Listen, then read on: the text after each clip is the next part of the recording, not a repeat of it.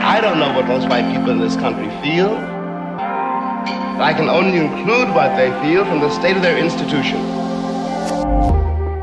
Now, this is the evidence. You want me to make an act of faith, risking myself, my wife, my woman, my sister, my children, on some idealism which you assure me exists in America, which I have never seen. Welcome back to Black History for White People, a podcast where we educate, resource, and challenge white people about black history. I'm Brad, and on today's show are my co hosts Katina and Garen. Today's topic is Angela Davis. We first talk about her early life and how she was raised in elementary school up through college. We then start to discover what shaped some of her political views as she was growing up, talk through some various stories and run ins that her and some of her colleagues had with the LAPD, her involvement in SNCC, a little bit about the Soledad brothers, and we end this part one of two episodes with Angela and her friend Helen on the run. We hope you enjoy the discussion.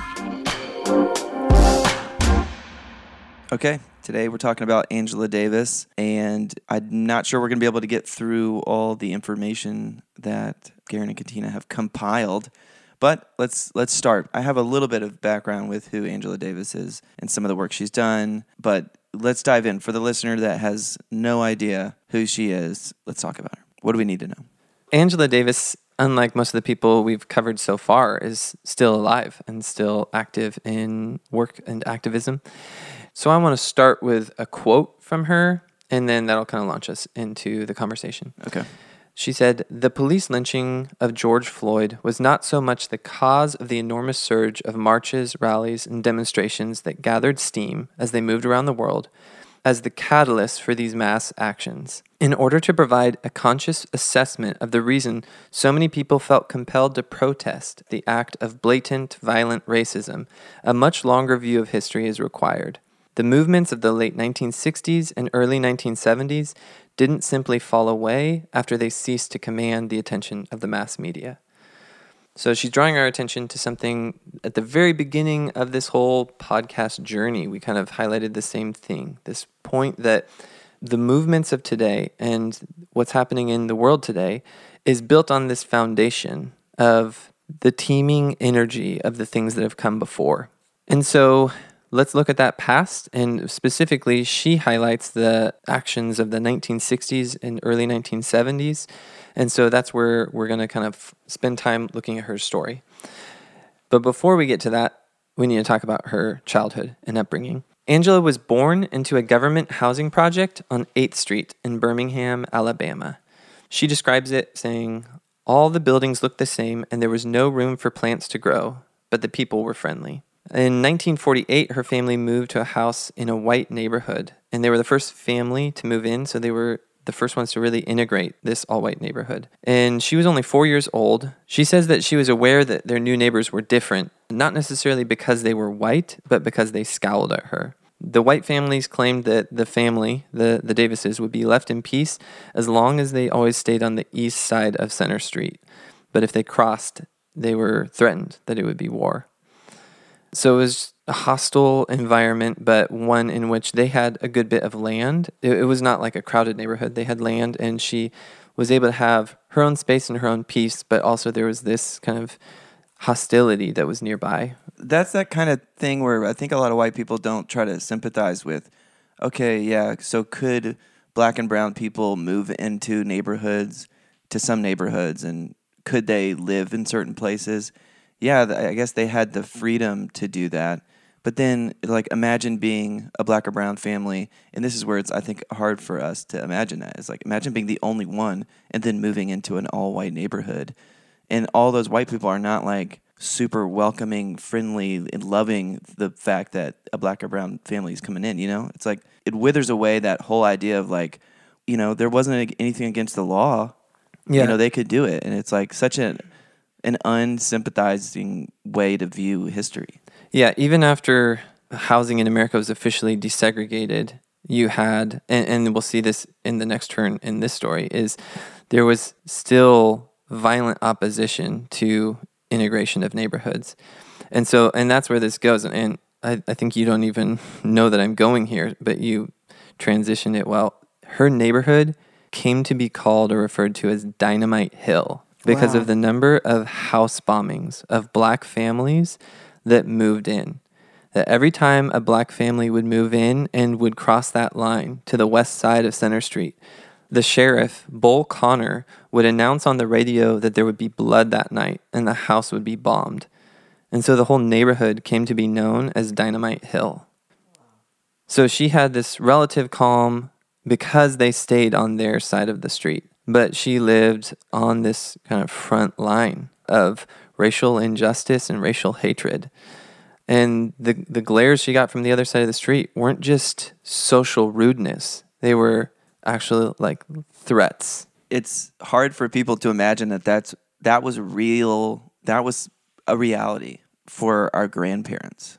And you know, I'm in Yeah, she's 30s. still alive today. She's a college professor today. And that was, yeah, that's I just think it's so easy for white culture to just blow over that and like, oh man, that was bad. But man, really think about that. People's houses were blown up from, you know, we would call them terrorists. We I mean, they that's what they were. yeah. But it's not like they were these international spies looking for files that would corrupt, you know, American views.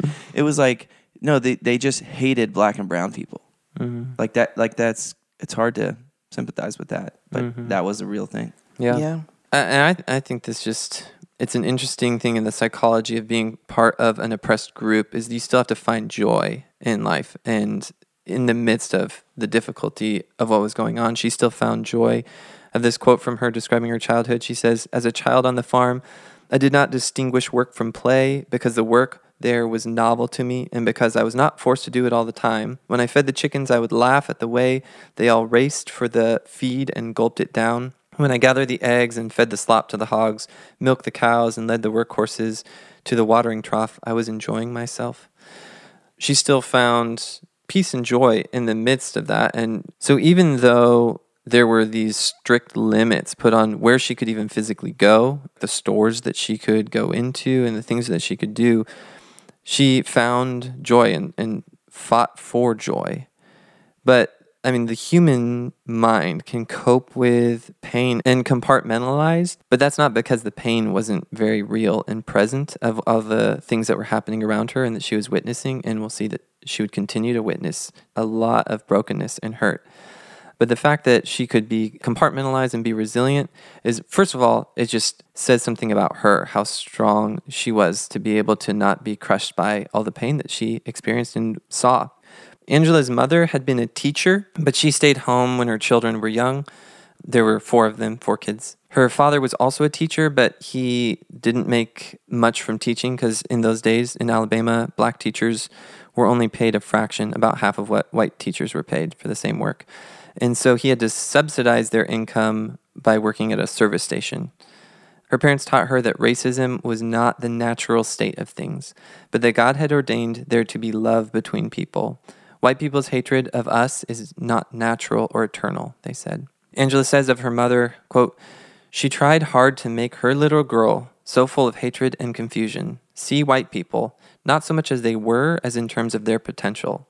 She did not want me to think of the guns hidden in drawers or the weeping black woman who had come screaming to our door for help, but of a future world of harmony and equality. I didn't know what she was talking about. Hmm. So there's influence from her parents, and it, you can see it was really formative for her. But also, it was in contrast to a reality where she didn't really know white people who, at this point, who were kind or were loving. And so it was almost like a, a foreign language. It didn't connect with her reality at the time.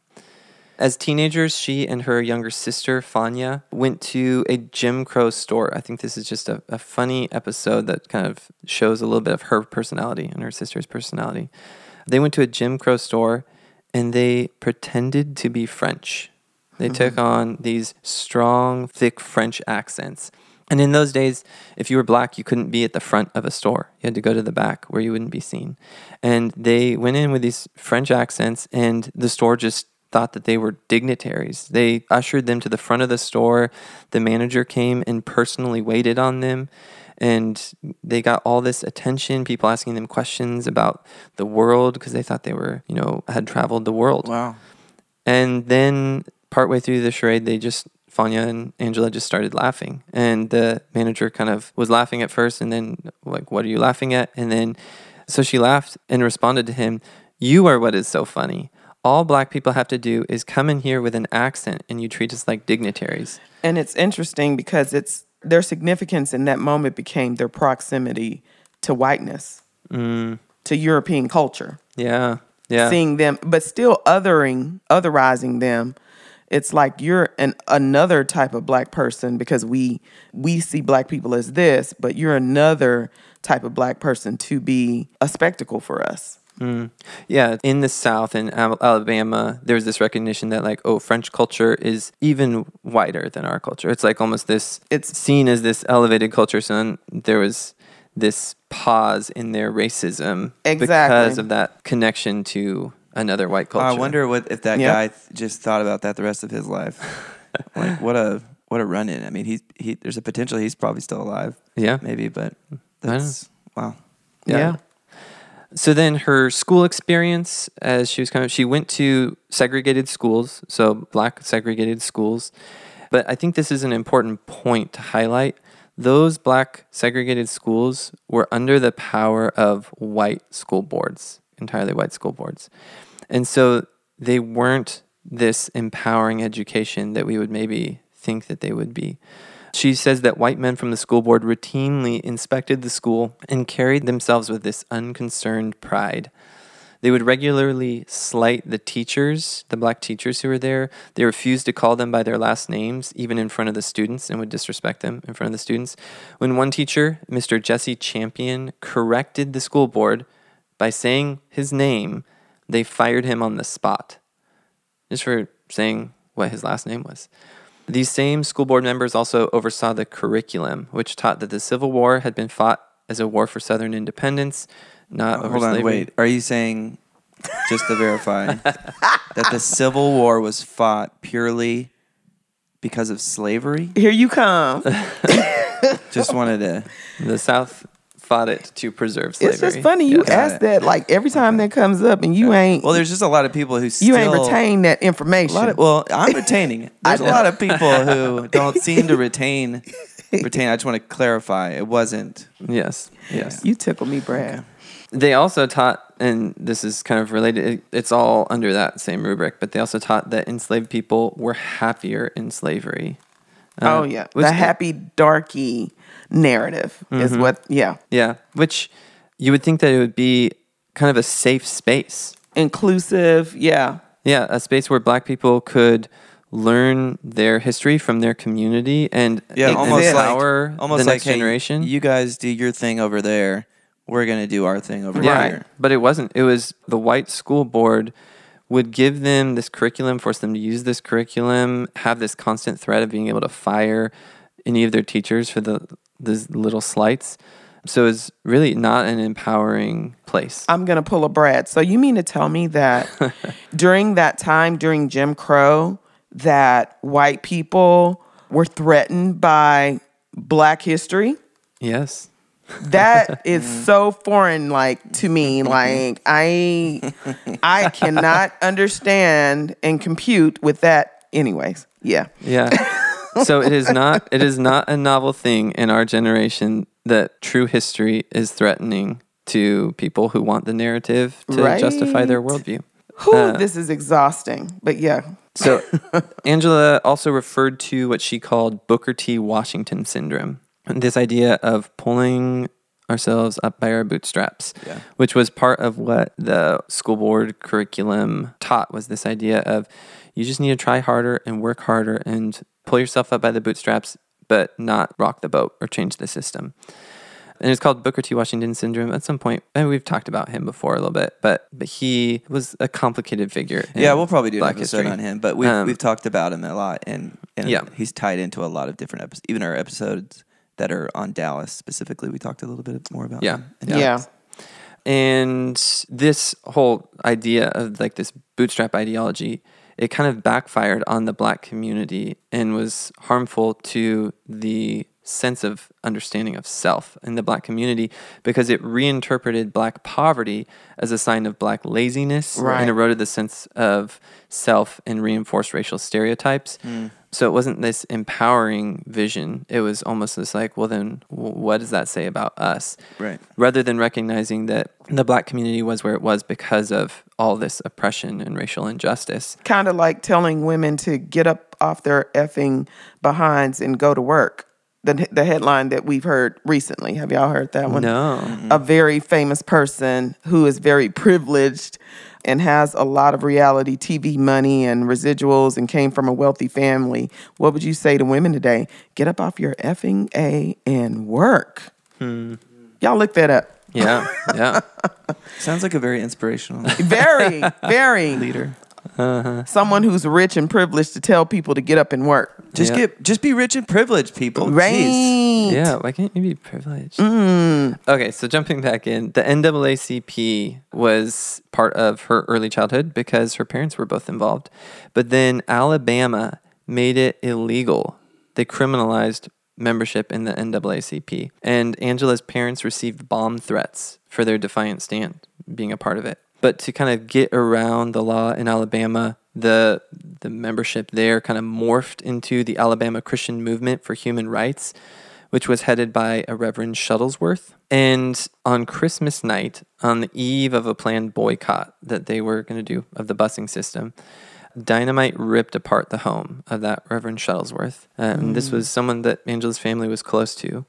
It had been planted under his bed, but in this miracle, he didn't have a scratch on him, even while his entire home was destroyed. Wow. somehow the the the mattress or a miracle saved his life or a combination of the two. And he responded he was just like this unshakable man. He responded by getting up and helping an injured neighbor. So like this dynamite had injured one of his neighbors but not him even though it was under mm. his bed. Helped one of his neighbors to the hospital and then defiantly rode the bus home sitting in one of the front seats that were forbidden for black people to sit in. So powerful when you think about black people living to the backdrop of enslavement or Jim Crow and just the ways that they resist, some quietly, some boldly, like mm-hmm. Mr. Shuttlesworth, some like Angela's parents, because it's interesting because a lot of civil rights icons that we know of now, many of them, you know, their parents, out of fear, would try to keep their kids from participating in the, this type of movement. Mm-hmm. But it's so powerful, I think, and it speaks to who Angela Davis is that her parents were both civil rights workers themselves. And she would like take from her dad's like money jar and give to students in her class and her mom would take clothing from their you know wardrobe and give to other kids and how they nurtured the community. And every little act whether it was something that was very so small that it's not written in, in the history books or whether it's something that's so iconic for lack of a better word even though very traumatic and thinking that black people shouldn't have had to they shouldn't have had to do any of this they should have been we should have been able to just live and exist every little piece finding little moments of joy in things under the white gaze in fear of being bombed but at the same time carving out and curating uh, safe spaces to exist. I mean, it, it's just astounding to think about how Black people existed under all of this and then found time to actually resist in little and major ways while enduring and absorbing trauma. Mm-hmm. just to highlight or second that, just how big of a role terrorism played. And this is somebody who, like Angela Davis, is a current leader of our society. This Yes. was not a long time ago, but her parents received bomb threats for their activism. She lived on Dynamite Hill because of the bombs that would go off. The local sheriff, Bill Bull Connor, was horribly unjust. We could do a whole I mean, I don't know if we want to do an episode on him, but he Right. he's like villain in multiple episodes that we've done. This man, Mr. Shuttlesworth, who was a like a family friend, had his home destroyed. This was a constant continual feature and and it's going to come back again in the story like this is we're not even done listing the acts of terrorism that personally touched her including, and I'll mention this one, it's so funny. We don't think about our, our civil rights leaders and figures, how they had so much proximity to each other. So Angela Davis family, I think I saw a video where she talked about how she her family knew Medgar Evers' family. And interestingly enough, he died. He was shot down in front of his home. Mm-hmm. And he was a civil rights, of course, he was a civil rights leader. And in Mississippi, but his wife had fought for 30 years, Myrlie Evers, who is still living. Mm-hmm. She's 89 and she's still alive and she fought for 30 years for the man who killed her husband to actually be in prison, mm. go to prison. Wow, wow. Yep. So many layers. Yeah, and we'll and we'll revisit this before we finish this episode. Uh, even more layers that get added to that. Yeah. But first, in high school, she was accepted to a Quaker run high school program that was up in New York, that was desegregating some of the schools up in New York. And so, for I think it was her junior year of high school, so the tail end of high school, she went up to New York to study up there which was she'd been to New York before. I think her she had an uncle up there, but she talks about how it was this culture shock experience riding on the train up to go to this new school and all of a sudden white people getting onto her train car, which had been a segregated train car, but then crossing the Mason Dixon line, white people came onto the train car with her. And she wondered to herself how she was going to make it in such white spaces because white people had always been danger to her, to her family, to everyone she knew. White people weren't safe in Alabama. And so, carrying the weight of that trauma, she says, the impact of racism upon me had been so tremendous that I knew I would have to exercise great effort to fit into a predominantly white world. I would have to be open and guarded at the same time. I did not yet know what I would also encounter was white liberals' tendency to be over solicitous of their few black acquaintances, but I would try hard to be at ease, to be accessible to whatever humaneness and kindness they would show me. Wow. So she was, you can see the influence of her parents there. She was fighting for a worldview that was open and not just I mean, you can react in the face of that kind of treatment that she faced. You could react by just hating white people and coming to like a militant attitude, but it takes a special kind of character to not just react and resort to that, but to try to remain open, to fight to remain open to loving and knowing and, and being connected to people who are frightening and, and, and unsafe. But she fought for that. Hmm she studied and and we're not going to go into the full details she went she went to a few different schools and moved around studied abroad in multiple different universities so as she studied then in college and beyond angela had an epiphany that success would not just come from bootstrap effort from individualistic attempts to pick oneself up by our bootstraps but that it had to come through systemic change she describes saying, Images stirred up in my mind of black workers in Birmingham, trekking every morning to the steel mill, or descending into the mines. Like an expert surgeon, this document cut away cataracts from my eyes, the eyes heavy with hatred from Dynamite Hill, the whir of explosives, the fear, the hidden guns, the weeping black woman at our door the children without lunches, the schoolyard bloodshed, the social games of the black middle class, shack one, shack two, in the back of the bus, the police searches, it all fell into place.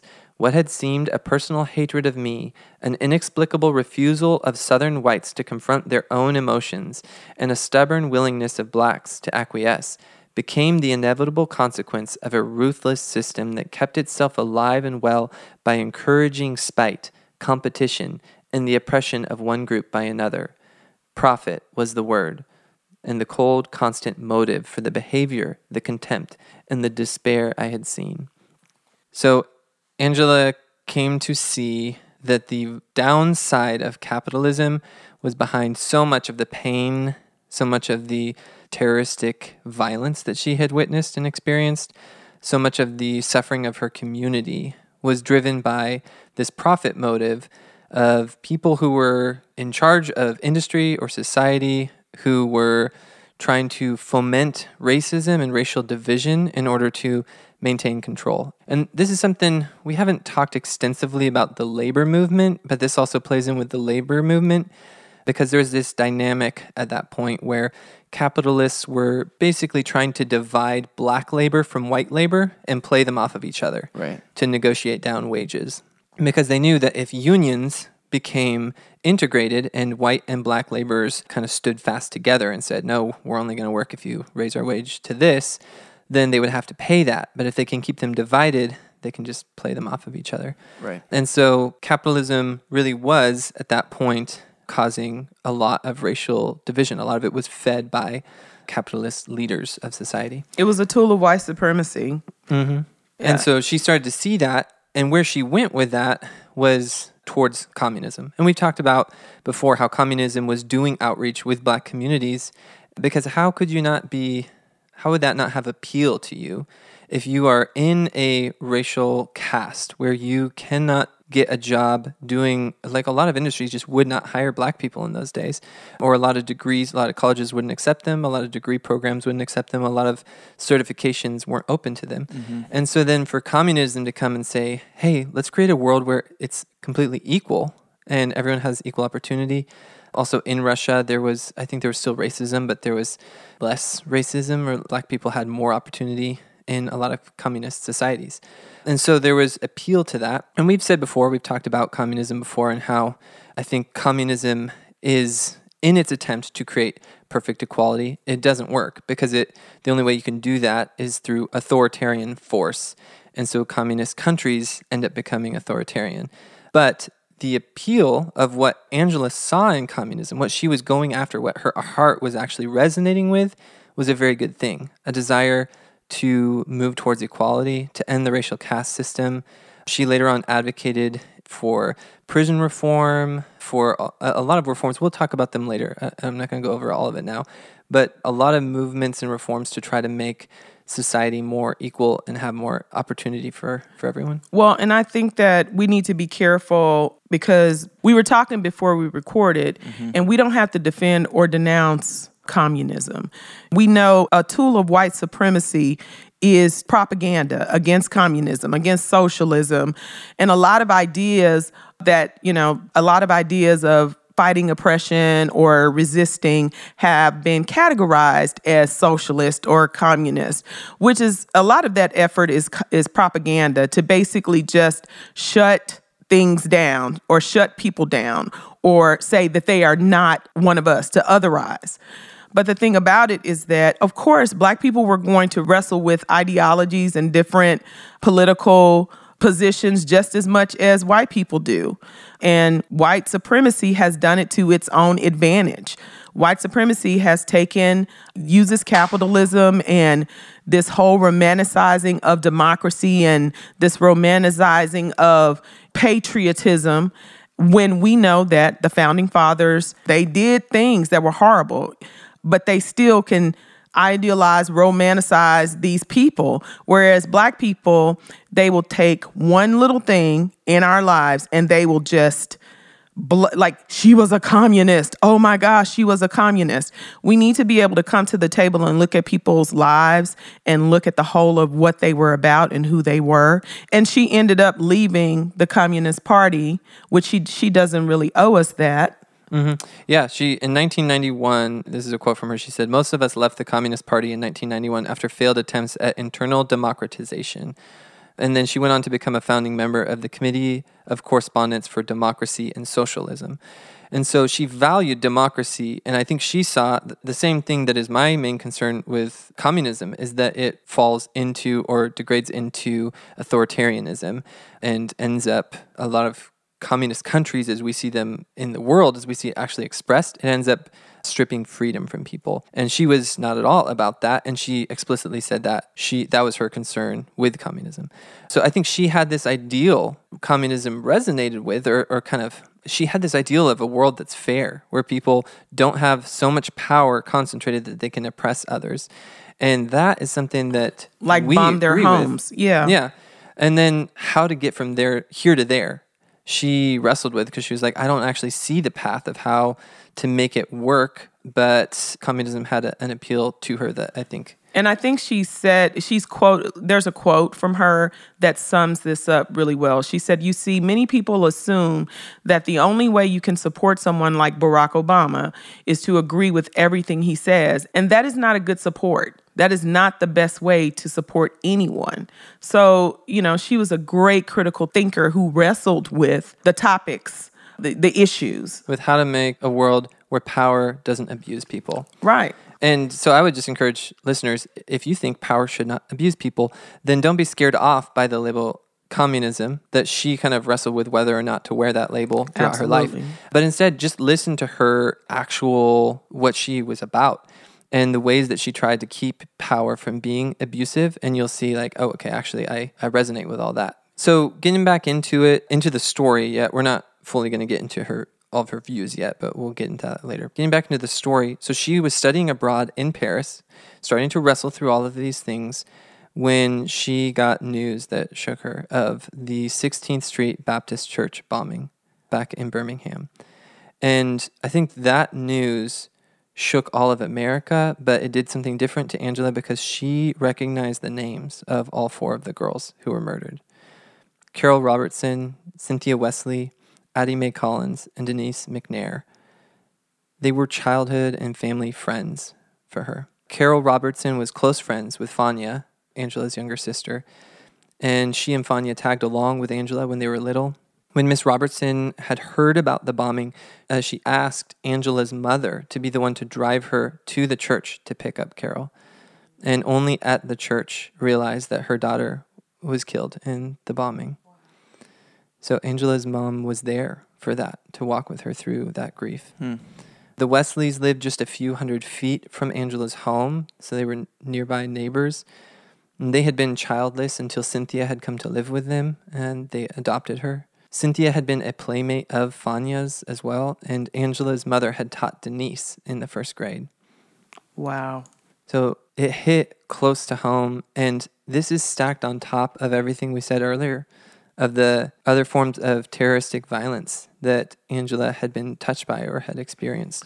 and the overlapping of how one person's when we think of these historical figures and their stories we don't humanize them enough but yes of course these people were walking working they were living doing community together and one person's story pours over into another person's life because they were neighbors and they were serving together and they were fighting together and they were going to church together, going to school together, seeing each other at the grocery store, giving each other rides. So mm-hmm. I think that's something that you know people need to really grasp to that concept that these are not just individual people with isolated stories that a lot of these stories are so heavily intertwined. Mm-hmm. It, it's just wow. Mm-hmm. The the whole community was Yeah. thrust into grief. And I mean think of what that would do to the psychology of a community that's been told pick yourself up by your bootstraps, pick yourself up by your bootstraps and then simultaneously is facing terrorism and threats of violence for buying homes for like the very things they're being told to do and then watching their children be killed and then knowing that if we do anything to react like any anything that we do as far as like unrest or any any kind of seeking of vengeance or self-defense is going to just cause a tenfold backlash yeah so there's like a grief and a powerlessness to that community. And I think most of us have heard of that bombing, but just to wrestle with how much deeper it went for those who were close to it and how it affected the community. And that, that again, I mean, we always say this, that it was not ancient history. I mean, Angela's alive today and still busy at work Yeah. doing activism. And- very active yeah, very active. And this is something that hits so close to home for her. How many other people are still carrying that grief through today? And when you say racism isn't a thing anymore, there are literally people who hear that who carry this grief with them right that still are carrying this trauma with them. So from there, Angela came back from her study abroad. She got her PhD over in Germany, and then she came and attended the University of San Diego. At a demonstration there, someone from her group was arrested and charged with obstructing the sidewalk. Like What, arrested. what year is this? What are we, where is this now? around 69, I think, ish. Okay. So someone was arrested with obstructing the sidewalk, which just think how ridiculous of a charge that is. It's like made up. It's not even a real thing.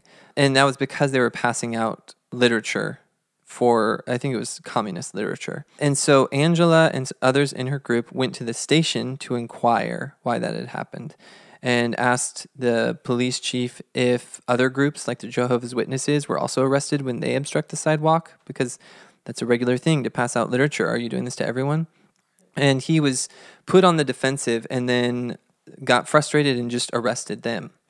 And he put Angela and one of the other women in a patrol car, or he had them locked into a patrol car that was scorching hot in the heat of the day. And they were in the car to the point that they were almost panicking because they were like overheating and sweating and weren't sure how long they would be left in there. Then an officer came in and just started threatening them and mocking them. And then ultimately they were taken to a station where, just in a way that was, I think, meant to strip dignity, they were forced to strip in front of a matron and to be searched. So, all this at the hands of the police. And this starts a new theme that we're going to see. We've kind of talked about the terrorism that she saw, but now, as she's in California, there's this theme of you'll see over and over again injustice in the policing system in California is a major theme of the next part of her story. Yeah. So word got out about what had happened and a protest started to form. A local radio station put a hourly spotlight up asking listeners whether they'd heard about these students who were arrested for inquiring about the law. And after 2 days of mounting pressure, the prosecutor did drop the charges. So there's a little victory for the activist movement there. So that was not the worst of Angela's experience with the LAPD. She says in a quote Many of its members having been recruited from the deep south, the LAPD was perhaps the most vicious in the country. And more important than its viciousness, it was the best equipped. And she was saying this in the wake of the, after she was describing the MLK killing. And she said a physical confrontation had to be avoided, for in it the black community would be doomed. Nevertheless, the eagerness to fight back could not be permitted to wither away. It had to be channeled into a political direction. We needed a mass political event to put forth a call for a renewed intensive struggle against racism. Racism was Martin Luther King's assassin, and it was racism that had to be attacked. So you can see there so clearly that she was trying to take a community that was tempted by the thought of taking violent revenge for what had happened. And she was trying to not remove that anger, but to channel it away from violence and into a productive political direction that was actually going to create change. Which to me seems like exactly the kind of leader that the white community should have been, if anything, lauding. Like a leader who's trying to diffuse violence and move that energy into a direction that would seek justice. But that was actually the opposite of the reception she received. She was, if anything, considered by the FBI and the Hoover kind of Hoover FBI to be more dangerous for the fact that she was trying to create real political change. She said in, in one place that she thought they were far more worried about her attempts to create political change than just the black people who were saying off the pigs, referring to the police because she was creating a movement that was not going to just diffuse with the passage of time, but was going to build towards demand for actual change. So, all over LA, the police invited unrest. And this, again, is in the wake of the MLK assassination. They were mounting machine guns on police stations in the ghettos. They were disrupting the community. And on one occasion, they bloodied up a black young man and dropped him off outside of the organizer's house as if to provoke a response. Angela worried that they were looking for a cause to use their new riot gear. Did she have any run in with or any meet up with the Black Panthers out there? Yeah, so she sometimes people say she was part of the Black Panthers, which actually is it's a little bit more complicated. She was part of the Black Panther, I think the Black Panthers People's Party. It was Yeah. another party called the Black Panthers, but it's not Right. the same one as we think of. Okay. Right. And then she was an affiliate of the Black Panthers that we know of, but she wasn't actually a member. Right. So she was associated with the Black Panthers loosely. She knew a lot of them, uh, but wasn't an actual member of the Black Panther Party. Yeah. She was a member of, and at this point, here was involved in SNCC. Yeah. So the Student Nonviolent Coordinating Committee, the police actually, in this next episode, they ransacked the SNCC printing office and arrested three staff because SNCC was printing materials that were kind of building the movement that I kind of just described that Angela's kind of a de facto leader in. Yeah. So she says, We had just produced hundreds of thousands of leaflets protesting Dr. King's murder, explaining the racist forces behind his assassination, and suggesting how we should manifest our resistance. Although they did not often admit it, the ruling circles feared this educational approach far more than they feared the rhetorical threat to off the pigs. They knew our strategy was to organize the masses and that increasing numbers of people were looking to us for knowledge and leadership. So later, they sat together to eat dinner after the SNCC office had been raided, and they sat together to eat dinner, and there was tacks and nails that the police had thrown into this this simmering cooking pot while they were raiding the office. They'd thrown little tacks and nails into the pot, Like into a literal pot. into a literal pot. There was like food that was simmering. I mean, think like crock pot, but back then it's not like a crock pot. But there's food that was simmering on the stove, and they had thrown these nails and tacks into the food so that I mean I don't know whether they thought it's probably not realistic that someone would actually probably bite into it because you would see it in your spoon, but it almost as like a, a threat. Yeah. So then Angela and the other SNCC leaders left everything just as it was and they called a press conference. So rather than taking the bait to react violently, they just shined light on it and showed what the police were doing. Yeah. So then there was a fundraiser that was coming up, and Franklin, one of the other leaders in SNCC, had a, a bunch of security. After the fundraiser, he had the security guys that were helping secure the fundraiser all over to his apartment afterwards. And it was it was like a successful fundraiser. They were over, and under the pretext that they were making too much noise, police broke in and arrested them and confiscated all the money and took the security team's weapons, all of which were legally owned. They charged everyone there with armed robbery, even though like the money was from a fundraiser. And this was all done in reality, it was done because Franklin was about to lead a rally the next day to protest the murder of Gregory Clark, a man whom Officer Warren Carlson had shot dead in the back of the head while he was handcuffed for having supposedly stolen a car that he actually owned.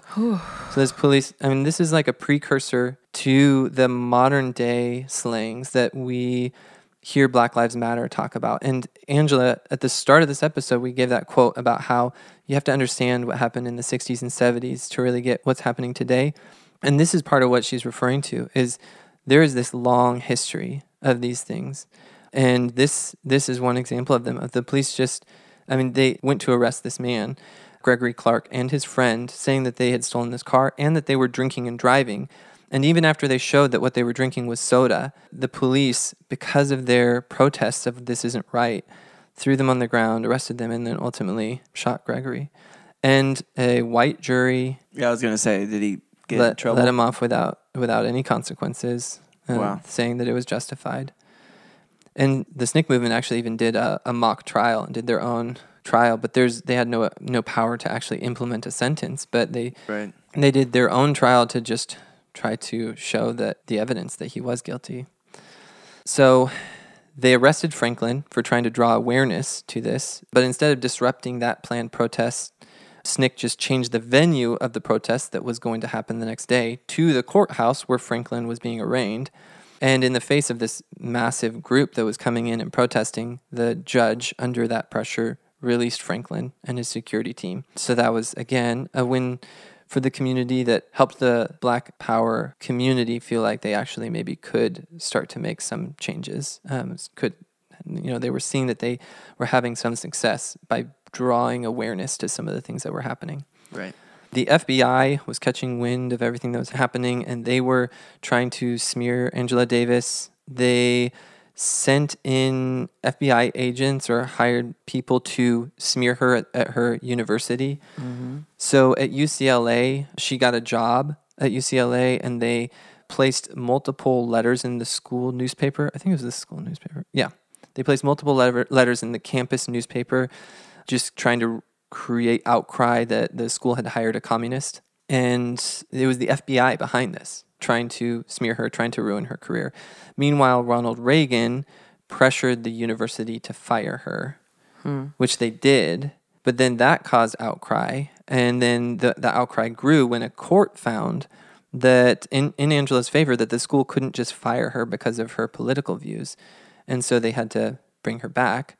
But then, you know, not to be deterred, the school just went ahead and fired her again shortly thereafter, just with new reasons. Saying they fired her. I think they the excuse was because she was using rhetoric they didn't like. Wow. I think because she had called police pigs. It gets to Either way, the FBI is the FBI is not, Sus. not Not- doing not so super good. great right. in the 60s and 70s. Mm-hmm. So if you're thinking right now, the FBI and the police don't look very good in this story. That's what I'm thinking. I'm about to read something that is just going to continue to make you think that. so then the police broke into Angela's apartment in San Diego. The, she had a deal on an apartment in San Diego. So she, she actually maintained that apartment even after she moved away so that she had somewhere to kind of go rest, uh, like a place away from LA that she could go and kind of retreat to. But while she wasn't there, she, or maybe just even while she was there, she had her, her sister and brother in law were staying there. And so Fania, Angela's sister, uh, had married a man named Sam, and they were staying there, and the police broke in and they shot Sam. And then they ransacked the apartment. And then they arrested Fania also. And as they were doing that, one of the cops pointed his gun at her baby. And then Fania and Sam were charged with attempted murder because Sam had fired at the cops while they were breaking into the home he was staying in. That sounds familiar. Yep, that is echoed in modern times. Yes. And then papers all over the state posted headlines.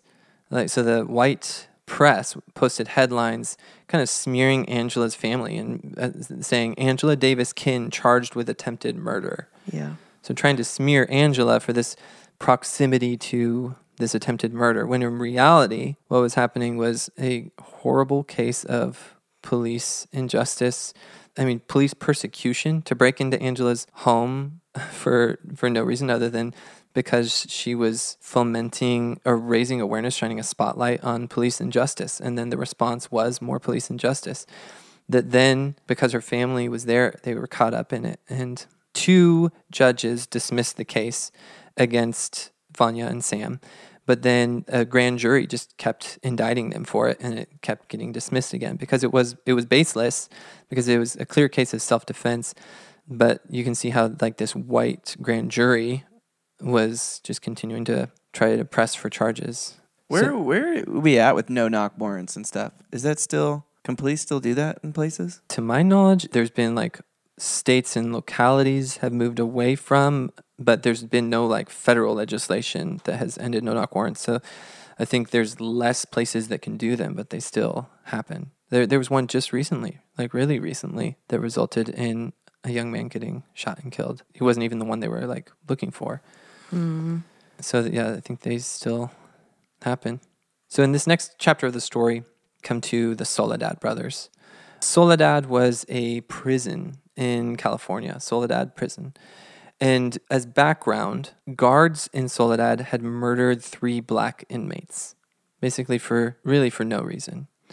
And then an all white jury had called those killings justified and let the guards off. So the black prisoners were furious at the prison because they knew that this was just a senseless, cruel murder. And so then someone, and history has no idea who, one of the black prisoners at the prison had pushed a white guard over a railing, killing him, like seeking vengeance for this thing that had happened. So then the guards, it's just like this back and forth cycle of violence, because then the guards wanted to find someone to make an example of, and they didn't know which prisoner had killed this other guard.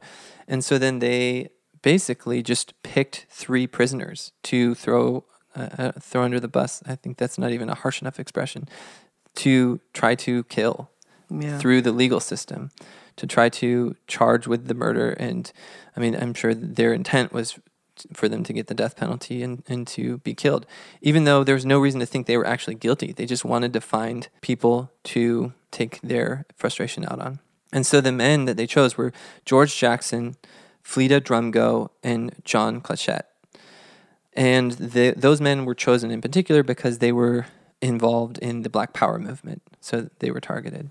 And Um, they became known as the Soledad brothers. Yes, yeah. They became known as the Soledad Brothers, and that became a rallying cry of the Black Power movement at that point. Free the Soledad Brothers. A little backstory on George, because he actually got close to Angela, and just want to go into a little bit of his story, why he was in prison. He had been arrested as a youth because his friend had stolen something from a service station. And even though George wasn't even aware that his friend had stolen something, he was arrested, and then an inadequate public defender totally failed him. And so he was convicted and given a sentence. And how crazy is this sentence? He was given a sentence of one year to life.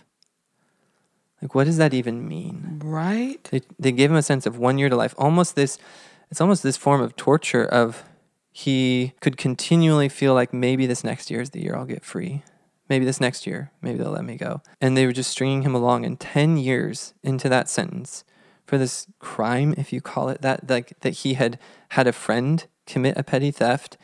10 years into that sentence, George was one of these black men who was chosen to be the vengeance, like to essentially be like the revenge lynching for to feed the guards' wrath for what had happened. And it had a huge impact on Angela. She said, Bile rose in my throat regarding the Soledad brothers and how they came to mm-hmm. be accused. She said, Bile rose in my throat, but more powerful than the taste of outrage was the dominating presence of the brothers. For the brothers were beautiful, chained and shackled. They were all standing tall and they were beautiful. And, and that resonates because even though the system sought to chain and shackle them, it could not suppress their beauty.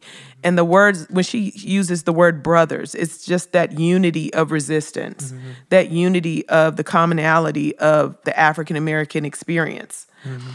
So that's a powerful. Yeah, it, it really is powerful because part of the the whole strategy of the white movement to criminalize and strip of dignity in order to render powerless the black power movement, the black leaders, the the whole idea of putting someone in prison, you can just kind of strip them of dignity. You can make them uh, you can take away their humanity, their recognition of their dignity.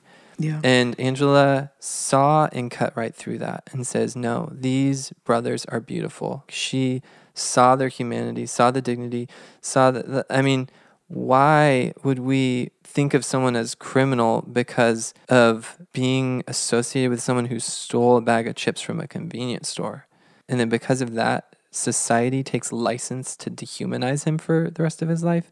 I mean, that's so messed up. And Angela wasn't falling for it she saw and she said, No, these brothers are beautiful. And she led, I think at that point, a lot of the black community, when black people were criminalized and were convicted and labeled prisoners, the black community was at this crossroads of like, do we defend and associate with them, but then we kind of we kind of get pulled down by the bad PR that they're getting, or do we cut ties with them in order to try to keep our own separation that no we're not criminals. We're uh, we're black middle class. And so there's like this debate in the black community of how closely to identify with prisoners. And we know kind of on this side we, we there's been a lot more study of the mass incarceration and what that's done. And i think there's more of a recognition growing now of how that whole system was set up to be a tool of white supremacy in order to keep black people down. But that was not as widely recognized in the Black Power movement and by people at that time. So Angela was kind of a leader in this, this recognition that like, no, we need to stand with these prisoners and advocate for their fair treatment, ad- advocate for their dignity. But then, ironically, Angela would, uh, as she was doing that activism for the care of and fair treatment of prisoners, she would be co- go on the other side of it. She would actually end up in jail herself. She was accused of a crime that, again, was ridiculous and was not a crime because somebody had used her weapons in the commission of a crime. Essentially, what had happened George's brother, Jonathan Jackson, was so distraught by what was being done to his brother George that he had taken some of Angela's weapons, gone into a courthouse where two of his friends were being unjustly tried, and had broken them free, taking hostages. And then there was a shootout that ensued, and in that, Jonathan was killed by the police along with the, the two other black defendants and the judge who had been taken hostage.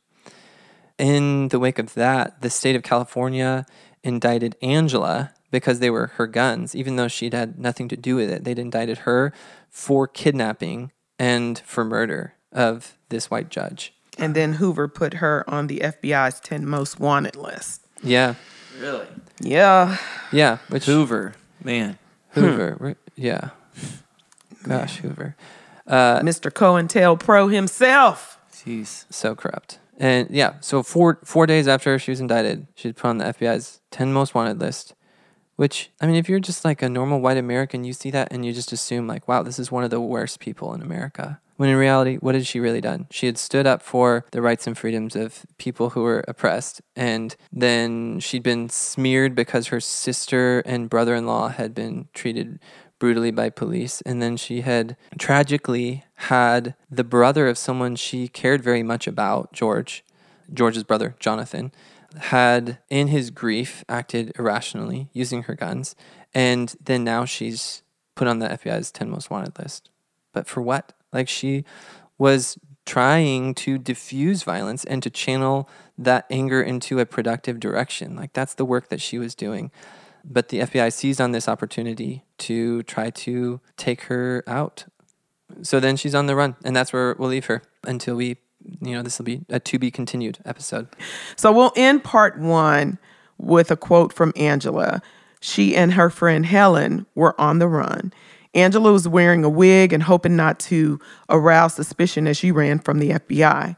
And she said, We waited silently, hidden behind drawn curtains. We listened to the street noise coming through the slightly open balcony window. Each time a car slowed down or stopped, each time footsteps tapped the pavement outside, we held our breath, wondering if we had waited too long.